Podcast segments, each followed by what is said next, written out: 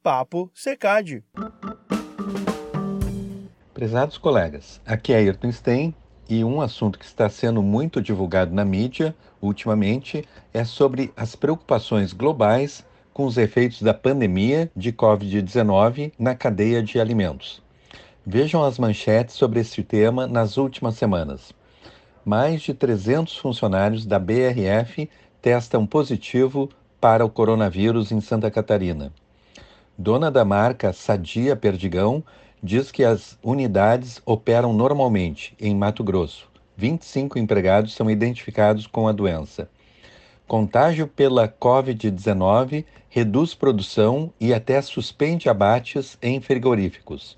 Unidade da JBS em Caxias do Sul tem atividades suspensas pelos próximos 14 dias. Nos quatro primeiros meses do ano, houve uma alta nas exportações do setor frigorífico no Brasil mesmo com o avanço dos casos do novo coronavírus.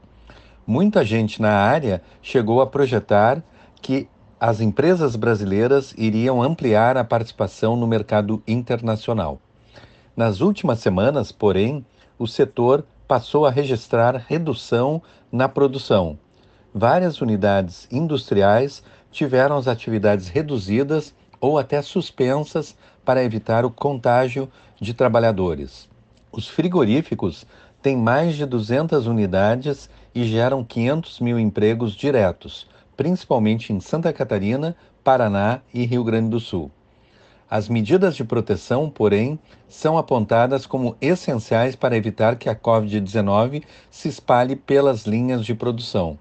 No Rio Grande do Sul, por exemplo, 21 frigoríficos registraram casos da doença cerca de 1.500 trabalhadores foram contaminados. Em Santa Catarina, há registro de três unidades com casos e no Paraná, uma.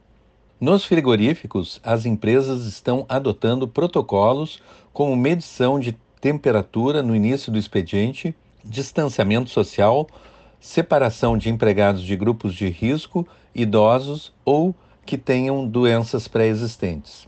Em Lajeado, no Rio Grande do Sul, dois frigoríficos chegaram a ser fechados, da BRF e da Minuano. Ambos já reabriram, mas com restrições na quantidade de trabalhadores. A vigilância do município fez 1.858 testes rápidos nas duas unidades. Entre os funcionários da Minuano, 67% dos exames deram positivo para anticorpos da Covid-19. Na BRF foram 19% dos trabalhadores. A Minuano afirma em nota que possui um rigoroso plano de ação contra o novo coronavírus e considerou o fechamento uma medida drástica que seguramente coloca em risco a operação da unidade e de toda a cadeia produtiva. A BRF, por sua vez, diz que implementou uma série de ações de proteção. A empresa chegou a anunciar que, com o frigorífico fechado, teria que sacrificar 100 mil aves que não poderiam ser processadas. Com a reabertura, o plano foi cancelado. Outra empresa que suspendeu atividades foi a JBS em Passo Fundo. A unidade emprega 2.600 trabalhadores. A JBS diz que prioriza a saúde dos colaboradores e adota um protocolo rigoroso de segurança contra a Covid-19. A partir deste sábado, 6 de junho, a unidade da JBS no bairro Ana Rec, em Caxias do Sul, está com atividades suspensas por 14 dias depois de audiência virtual entre os representantes da empresa e o Ministério Público do Trabalho, que ingressou com ação civil pública pedindo a interdição do frigorífico para execução de medidas de contenção do surto de Covid-19 no local. Cabe ainda recursos. As medidas adotadas nesta unidade foram acesso a prontuários e exames relacionados aos funcionários, afastamento imediato de todos os empregados e ou terceirizados em grupos de risco, a realização de testes específicos em trabalhadores. Essas informações serão disponibilizadas aos médicos do Sereste. Também é solicitada higienização prévia de instrumentos. Todas essas medidas são com o intuito de frear o aumento no número de casos da doença entre os funcionários. Em 17 de maio, haviam dois confirmados de Covid-19. No dia 25, eram 16. Nesta última sexta-feira, 24 operários infectados, três deles hospitalizados. A progressão dos casos de síndrome gripal também preocupa o Ministério Público do Trabalho. Entre os 1.699 trabalhadores do frigorífico, 11 estavam afastados por sintomas de síndrome gripal em 10 de maio, 66 no dia 20, 209 no dia 30 e 247 no dia 4 de junho.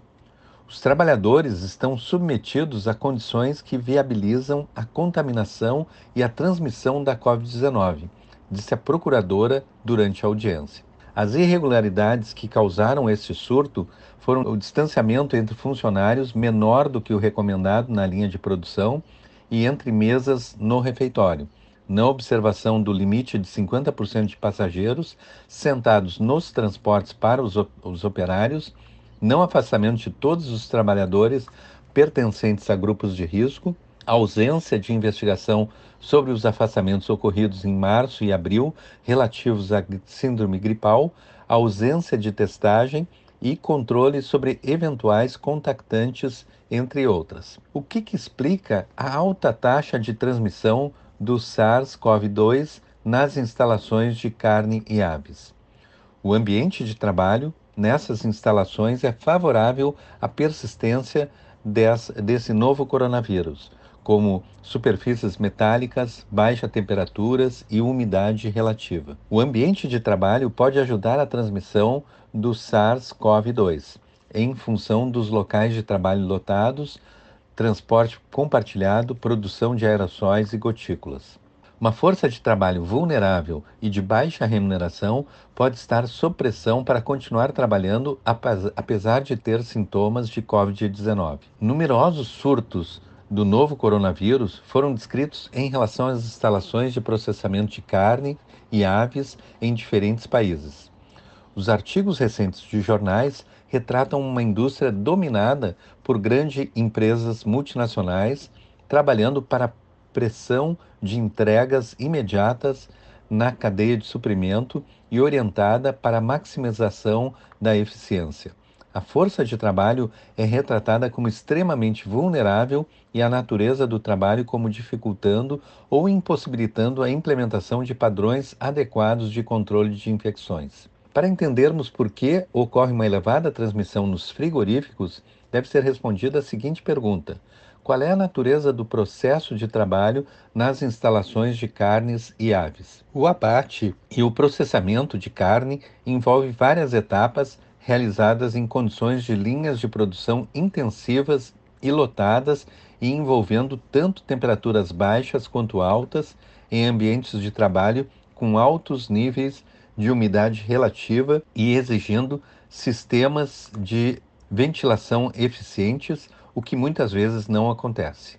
Os ambientes de trabalho são tipicamente com muito ruído. Outra pergunta relevante é qual o impacto do ambiente de trabalho na persistência do SARS-CoV-2.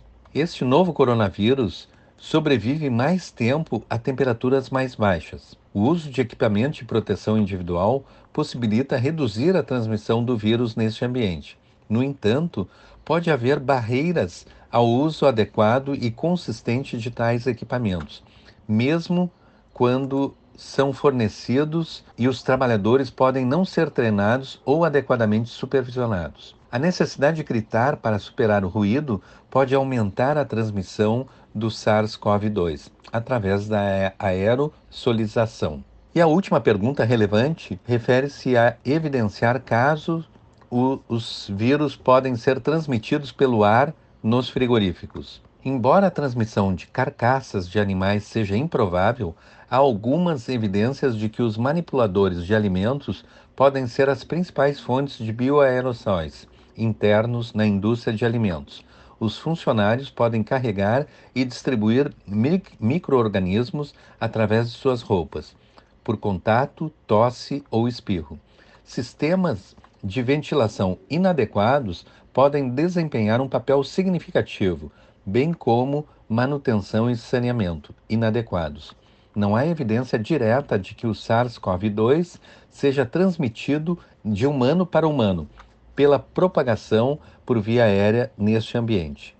Em síntese, existem múltiplos fatores que interagem e explicam a alta taxa de infecção e a ocorrência de surtos em frigoríficos.